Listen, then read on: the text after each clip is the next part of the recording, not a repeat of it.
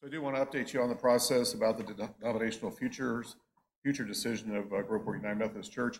Many of these things, some of you already know, uh, but I want to just kind of bring you all up to date. August 14th, uh, we met in this space as a church family to discuss points of view. Uh, motion was made at that point in time to ask the ministry table to formally uh, request a vote from the district superintendent at a church conference to disaffiliate from the United Methodist Church. Uh, the ministry table, of course, is our administrative body. Uh, September 17th, that body met. The ministry table formally voted to ask the district superintendent, Reverend Dr. Tim Bias, to schedule a church conference for the specific purpose of disaffiliation from the United Methodist Church. Remember, this vote must be held in person. Only church members can vote. Following week, a letter was sent uh, to the district superintendent under Pastor Jonathan's name, my name, and Larry Hilbert's name as co-lay leaders. Um, in that letter, we respectfully ask that Dr. Bias schedule this vote between mid-November and mid-December so that the vote could be concluded prior to some members' departure for the winter and uh, that the congregation could begin the process of healing following the vote as soon as possible. Dr. Bias has rejected that request. This means that the vote will be held in uh, early in 2023. We do not have a date at this point, uh, though we have humbly requested in a second email that it be as early in January as possible. Although we've spent many hours over the summer with uh, presentations on this topic, Dr. Bias is requiring us to hold a church meeting to understand the process and to dispel some uh, inaccuracies he believes are being shared. That will be held on Thursday, November 10th, uh, in this space at 7 p.m. Thursday, November 10th at 7 p.m. I invite and ask for your attendance.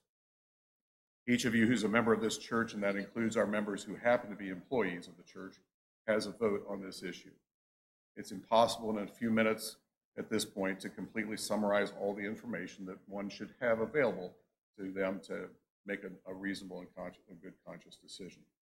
Over the summer, we've held five different meetings uh, explaining the issues which have been recorded. Uh, these have been posted on YouTube and can be found by searching simply Groveport UMC Denominational Future. Groveport UMC Denominational Future. If you didn't attend the meetings and have not reviewed those videos already, I strongly suggest educating yourself about the issues. This is a topic that you want to be knowledgeable about so that when you're asked to vote, you can vote the way you think is best. The videos are the best place to start. If you have still have questions after that, I'm happy to answer them um, and, and make my best attempt to answer those questions. It's vital to understand that Dr. Bias will tell us when he comes that we'll be asking to disaffiliate under what's called paragraph 2553 of the United Methodist Discipline. That paragraph allows a church to disaffiliate from the denomination for reasons of, reasons of conscience regarding changes in the discipline related to same-sex marriage or the ordination of self-avowed practicing homosexuals. It also allows disaffiliation from the denomination for reasons of conscience regarding the actions or inactions of the annual conference, that is, the bishops and the district superintendents, regarding these issues. Some folks who favor disaffiliation will tell you that they are more interested in differences in fundamental understandings of who Jesus is, the sanctity of the Bible, and the salvation offered by Jesus Christ. However, the Council of Bishops of the United Methodist Church is only permitting local churches to depart at this moment under paragraph 2553 and also maintain their property. So at this moment, if a church chooses to disaffiliate for reasons of conscience, this paragraph is our only choice. So I invite you, and I ask for your attendance on November 10th, 7 p.m. I also ask, if you have not already educated yourself on the issue, that you do so, uh, using the videos that we've recorded, asking questions, and making sure you understand. With that, uh, blessings to everyone, and um, we'll see you on November 10th. We'll see you obviously before then, but let's plan on November 10th. Thank you.